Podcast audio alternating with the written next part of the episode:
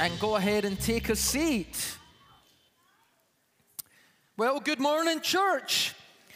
And uh, last week we took a break from the series we were doing because last week was Vision Sunday. Um, if you weren't here, you want to check it out online and watch the service. It was a fantastic service, and we set in an amazing team of people who are going to uh, be used by the Lord, I believe, to take Gateway into the future. And so check that out. And also, if you've still to give or pledge to give on the vision offering, you can do all that still online for the next couple of weeks until we make our announcement. So check that out at uh, gateway.ac slash vision or slash pledge, or just go to our YouTube page if you want to watch last week's Vision Sunday uh, video. So we took a break from the message series. We're back to it today. Today is the final part, and it's called Things That Matter.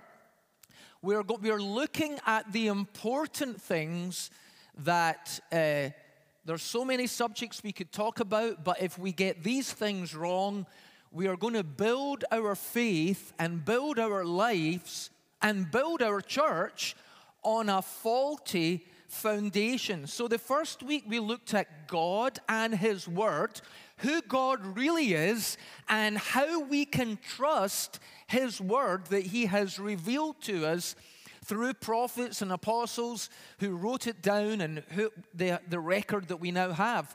God and His Word. And then in week two, we looked at Christ and His kingdom. Not only do we need to know who God is, we need to know who Jesus is, what Jesus did for us, what he is now calling us to do, and how we can become part of his kingdom and live as part of a new, a new people in the world. Today, we are looking at the new covenant and the new community. We're basically looking at what happens to you as an individual when you believe the first two parts, okay, when you you hear about God and you hear about how He's revealed Himself in His Word, and you hear about how He became one of us in Jesus, how He died on the cross to pay the price for your sins and to secure your eternal salvation, how He rose again from the dead, returned to heaven and gives the gift of the Holy Spirit to all who believe. When you believe all that stuff and receive it by faith, there are two things that are supposed to happen in your life. The first one is that you enter into a new covenant, that you now have a new relationship with God. So that's what we're going to talk about to begin with. And then we will finish up today by talking about how you're not just an individual, you're also part of a new community with other people whose hearts and lives have been changed and who now have a new covenant with God. So let's talk about the new covenant first of all. Okay, let's talk about the word covenant first of all. Okay? The word covenant. What is a covenant? It's not a word that we use very often today. And in fact, we've really changed it for another word contract. A contract. But a covenant is actually much more than a contract. A covenant is a binding agreement between two parties. Now, you might think, well, isn't a contract a binding agreement between two parties? Not really. A contract is a binding agreement between two parties to do certain things. But a covenant is a binding agreement between two parties not to do certain things. Let me give you an example. Let's say I sold oil, and let's say you had a business, and you came to me and said, I would like to buy oil from you and I would like to buy five barrels of oil. Well, maybe oil's a bad example in today's prices, but anyway, we'll do it. So, five barrels of oil a month for six months. I want you to promise to supply me five barrels a month for six months at this price. And we sign the contract. So all I have got to do is make sure I turn up every month with five barrels of oil. And all you have to do is pay me the money for them. That's it. That's a contract. Anything else that's going on in your life or my life is not involved in the contract. So let's say one month you actually need 10 barrels of oil, but you still only have the money for five. If you have a contract with me, you can't just call me up and say, Can I get 10 barrels this month and I'll make it up to you at some future stage? No, that's not in the contract. And if I have a problem, let's say thieves broke into my warehouse last night and stole all my barrels of oil, I can't call you up and say, I don't have any oil to give you this month. You could sue me if I said that. I have to go and buy oil from somebody else to sell it to you, even if it's at a loss to me, because that's the contract. Okay? So the contract is I need to provide you with five bar- barrels of oil a month for six months. That's all you're interested in. And all I'm interested in is you giving me the money every month. That's it. That's a contract. That's not a covenant. If you and I had a covenant together and you called me up and said, Can I get 10 barrels of oil this month and I'll make it up to you at some point in the future? I would give you 10 barrels of oil because we have made a binding agreement that we are committed to one another's success. And if I called you up one day and said, I can't give you the oil today because I, was broken into last night and I, am needing to repair everything and I'm needing to uh, get new barrels and stuff like that, me and my tribe would come round to your place and help you fix up the damage that had been done because I'm committed to your success, just like you're committed to my success. A covenant is way more than a contract. Okay? A contract is when we agree to do certain things for each other. A covenant is when two lives become intertwined. The best example of a covenant in the modern world would be marriage. But yet, even in marriage, we refer to it as a marriage contract. That's because the government and lawyers got involved in marriage because they worked out a way that they could make money off of it, you know? So they got involved in those things, but originally they were not involved in it, and it was a it was a religious and a community. A wedding was a community activity um, done in the presence of witnesses under the gaze of God with no legal or political involvement whatsoever. But once they got involved, it starts getting called the marriage uh, contract. But it's really a covenant. It's a covenant when two, you know, you don't just agree to, unless you've got some weird prenup, you don't just agree to certain things. You know, I'll use the bathroom between 7 a.m. and 8 a.m. and you can use it from 8 a.m. I mean, you don't agree to that. You share, you share your entire life together. Okay? It is a covenant, it's not a contract. And in the Bible, God makes covenants with people, not contracts. We sometimes, with our Western mind, read them. If I do A, B, and C, then God will do X, Y, and Z. No, it's more than that. It's that God and us, our lives, are now intertwined with one another. And God made a covenant with Noah, and He made a covenant with David, and different ones. But the two we want to talk about are the Old Covenant and the New Covenant. And so that's why the Bible is divided into the Old Testament and the New Testament. A testament is a document that explains a covenant. Okay? So when you die, you leave the last will and testament of so and so. Okay? It is it's something that has to be obeyed. You have put in writing what your desires are. So the Old Testament is in, in written form what the heart of the Old Covenant was about. And the New Testament is the written account of what the heart of the New Covenant is about. So God looks over on humanity and he sees that we are all lost.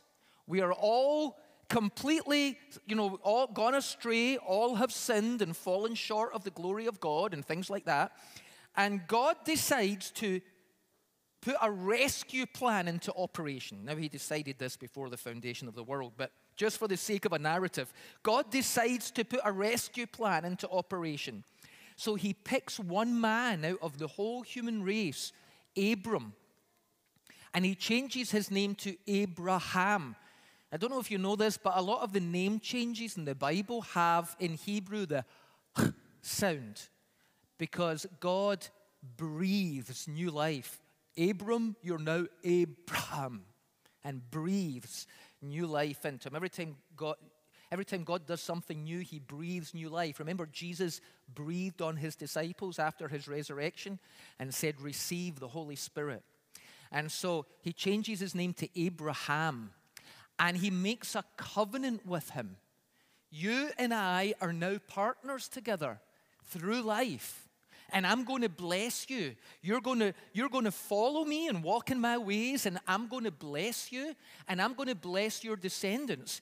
And your descendants are going to become a great nation. And through that nation, I will bring blessing to every family on the earth, to the entire world. So he makes his covenant with Abraham and his descendants and they grow into millions of people. Eventually, they, might, they, they, have migrated to Egypt and have multiplied in Egypt. Then a new Pharaoh arises in Egypt and enslaves them all. And then God raises up Moses, and Moses leads them all out of Egypt across the Red Sea to the promised land. But before they get to the promised land, they stop at Mount Sinai, and God ratifies the covenant. He takes the covenant he has made with Abraham and his descendants and builds it up even more and says, This is the covenant that I have with you, the nation of Israel. This one group of people out of every group of people in the world, God has this covenant with them because he is going to use this nation to bring forth the Messiah who will be the Savior of the entire world. So even though they've got this covenant, this relationship with God that they're in, they are looking forward to a time when something new is going to happen. And this new thing is going to be when the Savior comes and when the Savior takes away all of our sins and breaks down every barrier between us and God so that we can walk with God, God can walk with us, God can dwell in us, and when we die, we dwell with God. And so, this is the new covenant that has been established through Jesus' death and resurrection. And so, I want to just show you uh, a couple of passages of scripture. Here's Jeremiah, first of all. Let's have a look at Jeremiah. So, this is in the Old Testament, the Old Covenant, but God is revealing that a new covenant is coming. Look at this. The day is coming, says the Lord, when I will make, what does it say? A new covenant. This was the first time they were hearing this stuff, okay? A new covenant with the people of Israel and Judah. This covenant will not be like the one I made with their ancestors when I took them by the hand and brought them out of the, uh, of the land of Egypt. They broke that covenant even though I loved them like what? A husband loves his wife. So marriage is being used here as an illustration of a covenant. I loved them as a husband loves his wife, says the Lord. Let's read on. But this is the new covenant I will make with the people of Israel after those days, says the Lord. I will put my instructions deep within them. Remember in the old covenant, they had God's instructions on two stone tablets, the Ten Commandments. Well, we've not to obey a list of rules. God is going to write his laws on our hearts. He's going to change the desire of our heart. So that instead of desiring to do our own thing, we desire to do His thing. Look, He says, I will write them on their hearts. I will be their God, and they will be my people. And they will not need to teach their neighbors, nor will they need to teach their relatives, saying, You should know the Lord. For everyone, from the least to the greatest, will know me already, says the Lord. Everyone who has entered into the new covenant now has a relationship with God, now knows, now knows the Lord. Okay? If they don't know the Lord, if they don't have a relationship with God, they're outside of the covenant still. Everyone, the second you put your faith in Jesus, the second you have a relationship with God and a connection with God as strong as anyone else in this room. You are His people, and He is your God. And it says here, they will all know me already, says the Lord, and I will forgive their wickedness, and I will never again remember their sins. Never again.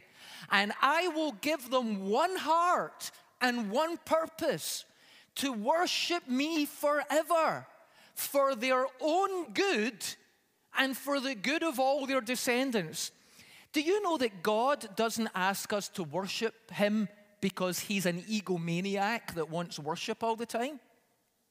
Do you know that it's actually therapeutic for us to worship God?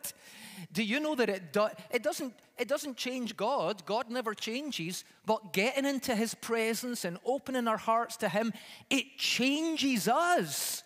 It does us good. It, so, you know, when Christians are at church and we're worshiping God and they're standing chewing their chewing gum and not singing and not worshiping, you're not affecting anyone else, you're only affecting you. It's like, it's like us all going out to the steakhouse afterwards and we're all eating a steak and you're just sitting there chewing chewing gum. You're missing out, buddy. God isn't missing out. No one else is missing out. I encourage you to enter into a full relationship with God. It will do you good and your descendants after you. It's good for you. And then it says here, I will make an everlasting covenant. The old covenant came to an end. But this new one that we have in Jesus, where our sins are forgiven and, and God wants to do good to us, that's going to last forever and ever and ever. The old covenant, you could break it. You can't break this new one because you don't have to offer a sacrifice or neglect to offer. Jesus was the sacrifice. God did it all. And he says it will be an everlasting covenant. I will never stop doing good for them. I will never stop doing good for them. Just think about that. God has promised if you are part of the new covenant, if you believe in Jesus, God will never stop doing good for you. Isn't that a great promise? I mean, if you're ever having a bad day, that, that's the only verse you need. Just pray and say, Lord, I'm just reminding you. I know that you won't forget, but I'm just reminding you that you promised you will never stop doing good for me. And I need you to do some good things in my life today. And so that's what he's promised. And he says there, I will put a desire in their hearts to worship me. How, how do I know if I'm really saved or not? Well, do you love Jesus even a little bit? do you have a desire for God and for His presence and for His blessing? Because you only have that if God put it in you. Because without God's grace, the heart of man is desperately wicked and deceitful um, above all things, the Bible says. Your heart without Christ will lead you astray. But in Christ, He changes you and puts new desires within you to worship me, and they will never leave me. read that last sentence out with me, will you? I will find joy doing good for them. Do you know that, that God enjoys himself? God enjoys himself. He finds joy every time he does something good for us. And so, a new covenant. Now, I know I said we were going to talk about a new community, but we need to talk about something else in between because this new covenant keeps talking about something else a new heart. It keeps talking about a new heart. Everyone who has entered into this new covenant, this new agreement, this new relationship with God, those verses said they've been given a new heart. Their heart has been changed. And this is this is so important. It is the difference between religion or legalism and relationship or grace. We're supposed to enter into a relationship with God that comes from His grace. We're not supposed to start becoming religious by obeying rules and laws. There, there, are, there are two different things. And, and sometimes people mix them up. And sometimes, if you say, you know, someone that's been, that's been truly saved doesn't behave that way, or doesn't think that way, or doesn't do that, that's legal. No, that's not legalism. So you need, you need to listen to the difference.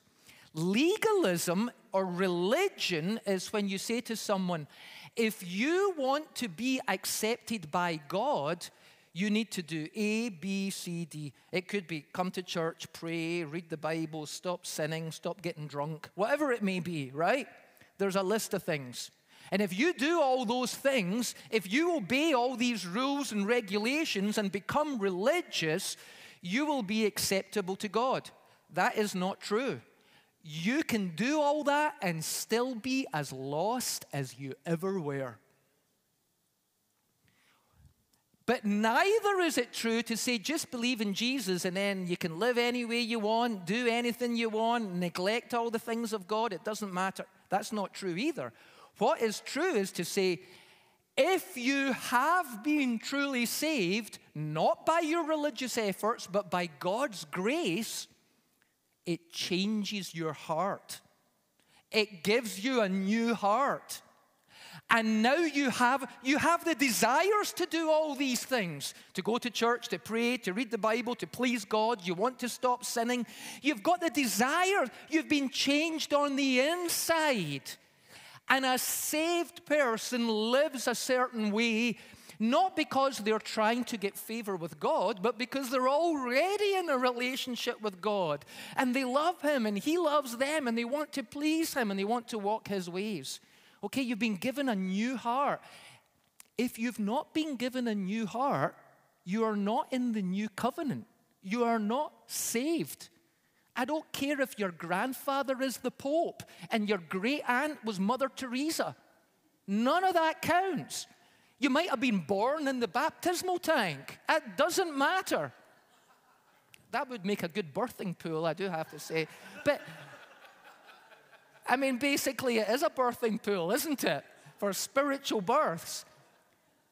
But getting baptized, all that's going to do is make you wet unless you are truly saved. And you're truly saved not by getting baptized, but by getting a new heart. Look, look what Ezekiel says. I will give them singleness of heart and put a new spirit within them. I will take away their stony, stubborn heart and give them a tender, responsive heart so they will obey my decrees and regulations. Do you see that? We do obey God's decrees and regulations, not out of some stressful religious duty to please Him, but because our hearts have been changed, and that's what we want to do now. It would be like, you know, here's an example. I, I read this story about a, a woman who got a heart transplant. She got a heart transplant, right? Before the heart transplant, she did not like Indian curries and she did not like beer. After the heart transplant, she craved beer and curry. That was what she wanted. And she couldn't understand why. And eventually she got to meet the wife of the man whose heart had been donated to her. And the wife told her that her husband loved beer and curry. She got a new heart, and with it came new appetites. Okay? When God gives you a new heart, He gives you new appetites.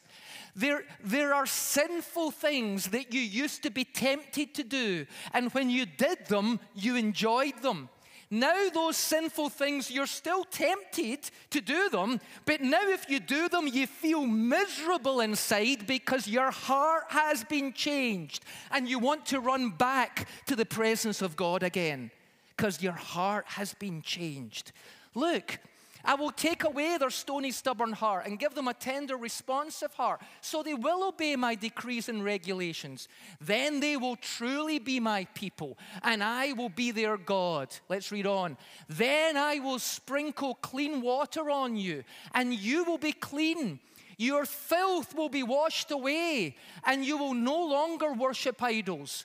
I will give you a new heart and I will put a new spirit in you.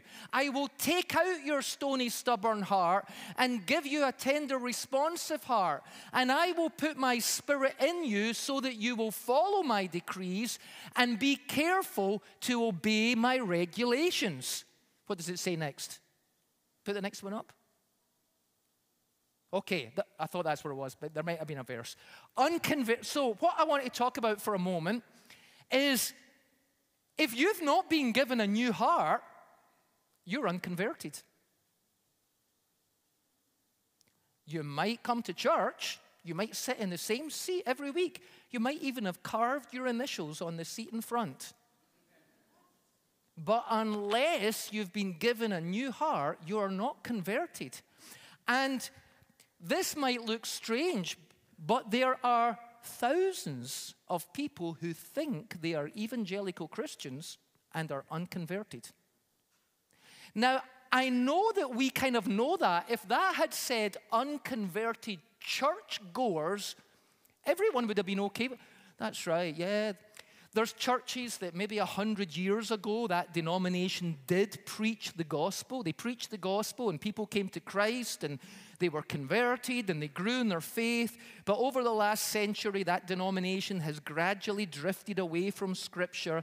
And now they don't. Be, I mean, do you know that in the United Church of Canada in Ontario, they have a minister, a woman who's the pastor of a church. She's an atheist. She is a total a- public atheist. So we know that there are churches that you can be a member of and even be the pastor of and never have been saved. We know that. But not in evangelical churches, not in churches where the gospel is preached, surely. Yep, of course.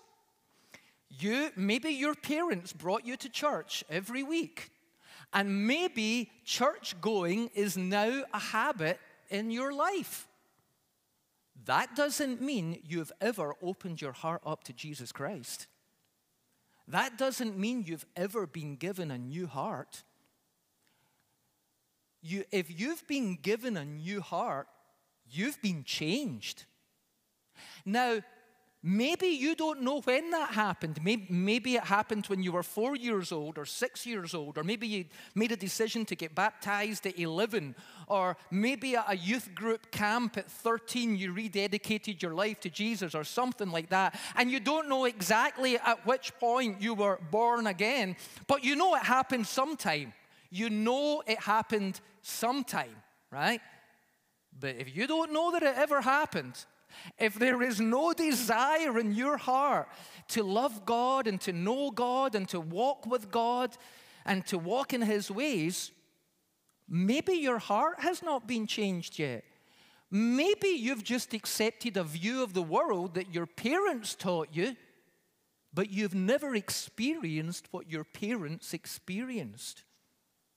Or that's if you're growing up in the church. Another way, people can come to church They can clap their hands. Oh, I like that song. That's got a good beat to it. That doesn't mean they're saved. They might even jump in the baptism tank. We just we take your word for it when you say you've accepted Jesus as your savior. We don't know if you have or not. Only you and God know that. And you could never have had your heart changed. This is like really important. Because when you have Christians start saying, Well, I think the church should change this, and I think the Bible needs updated, and I think these things are not a sin, and I think we should believe that all paths lead to God, and I be- your heart has never been changed. If you think all of that, you yourself have never come to a place of being your old heart being taken away and a new heart being put in and God's Spirit coming to dwell in you. Because if that had happened, you would be reborn, you would be remade, you would be a new person. If anyone is in Christ, they are a new creation. The old things have passed away and everything is new. So the book of Hebrews, which is in the New Testament, quotes all these Old Testament promises, and it says this If the first covenant had been faultless, the old covenant, there would have been no need for a second covenant, the new covenant, to replace it. But when God found fault with the people, he said, The day is coming, says the Lord, when I will make a new covenant with the people of Israel and Judah. This covenant will not be like the one I made with their ancestors when I took them by the hand and led them out of the land of Egypt. They did not remain faithful to my covenant, so I turned my back on them, says the Lord. But this is the new covenant I will make with the people of Israel on that day, says the Lord. I will put my laws in their minds, I will write them on their hearts, I will be their God, they will be my people. They will not need to teach their neighbors, nor will they need to teach their relatives, saying, You should know the Lord. For everyone from the least to the greatest will know me already, and I will forgive their wickedness, and I will never again remember their sins. When God speaks of a new covenant, it means He made the first one obsolete. It is now out of date and will soon disappear. God has made a new covenant. Those Old Testament promises have come true in Jesus. And this was Christians being reminded that if you are true Christians, if you have truly put your faith in Christ, you have entered into a new covenant and your heart has been changed, and God's Spirit has come to dwell within you. You are now the temple of the living God. Your body is the temple of the Holy Spirit who dwells within you. You and God are joined together. The Bible says, whoever joins himself to the Lord is one spirit with him. Wherever you go, God goes. You and him are in an unbreakable covenant together. But you're not the only person on the world like that. You're also part of a new community. You've joined with other people who, are, who have also had their hearts changed. You see, everyone in the new covenant knows the Lord. Everyone in the new covenant has a relationship with God. Now, everyone in the church might not have a relationship with God. You might be coming to church regularly, but you have never yet trusted Christ as Savior. Maybe you've never yet actually understood that you're lost and you need to trust Christ as Savior. But stick around long enough, I believe you'll get it eventually. And when you put your faith in Christ, not only are you part of the church, but you enter into the new covenant community where everyone has a relationship with God. And this is what the Bible says about the church, the new covenant community. It says, all the believers devoted themselves. Now, does it say does it say all the pastors continually sent emails and text messages to remind people that they needed to come to church? Does it say that? Does it say that the people reluctantly went to church with their arms twisted up their back? No, because they were believers and they did something. They devoted themselves, right? They devoted themselves to the apostles' teaching and to fellowship, to sharing in meals, including the Lord's Supper, and to prayer a deep sense of awe came over them all, and the apostles performed many miraculous signs and wonders. And all the believers met together in one place and shared everything they had. They sold their property and possessions and shared the money with those in need. They worshiped together at the temple each day, met in homes for the Lord's Supper, and shared their meals with great joy and generosity all the while praising God and enjoying the goodwill of all the people. And each day the Lord added to their fellowship those who were being saved. That's a picture of a new covenant community. People whose hearts have been changed come together as the body of Christ. And as the body of Christ, they live out in this new community. And can I just say this? You know, we've gone through a season and it's different in different parts of the world, but for the last two years, there's been in this area, churches have not been allowed to meet, but in this area they could. And then a few months later, in that one they weren't.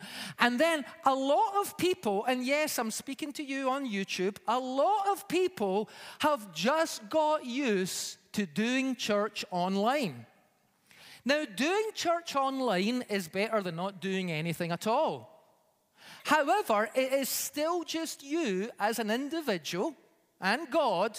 Yes, you've been given a new heart, you have a new covenant, a relationship with God, and that's great. But you're also called to be part of a new covenant community where we share life together. And the church is not an added extra that Christians can take it or leave it.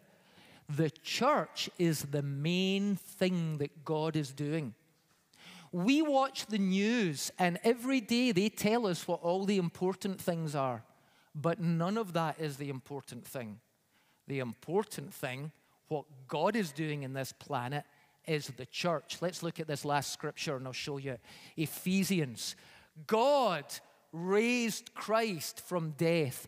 This passage we're going to read is going to summarize everything we said in week one God and His Word, week two, Christ and His kingdom, and today as well, the new covenant and the new community. God raised Christ from the death and set him on a throne in deep heaven, in charge of running the universe.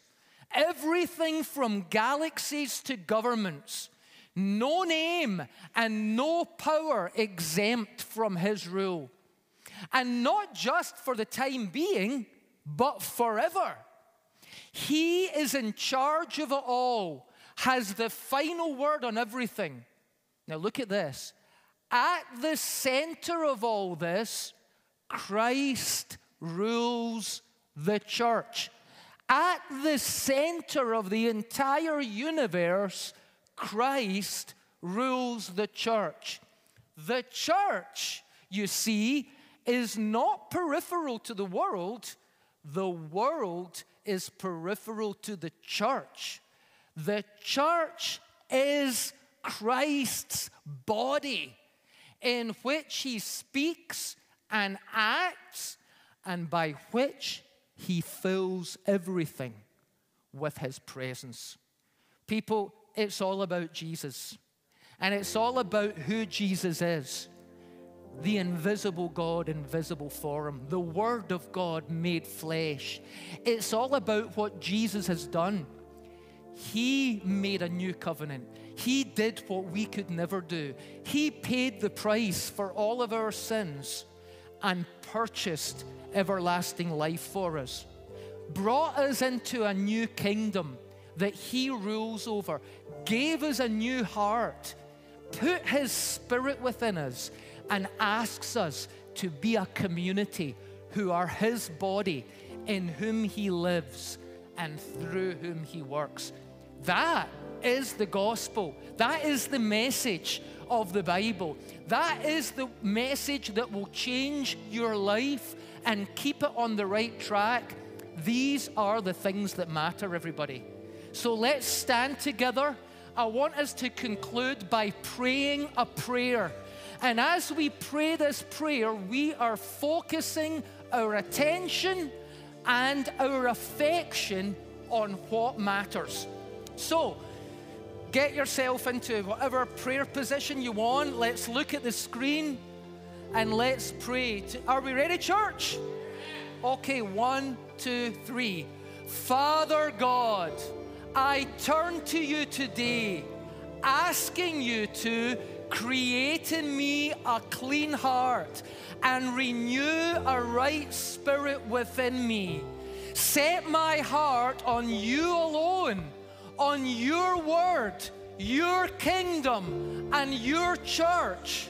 May I find where I fit in the body of Christ, and may my life bring glory to you in Jesus' name. And everyone said, Let's give God a big praise, church. Let's sing like a rushing wind.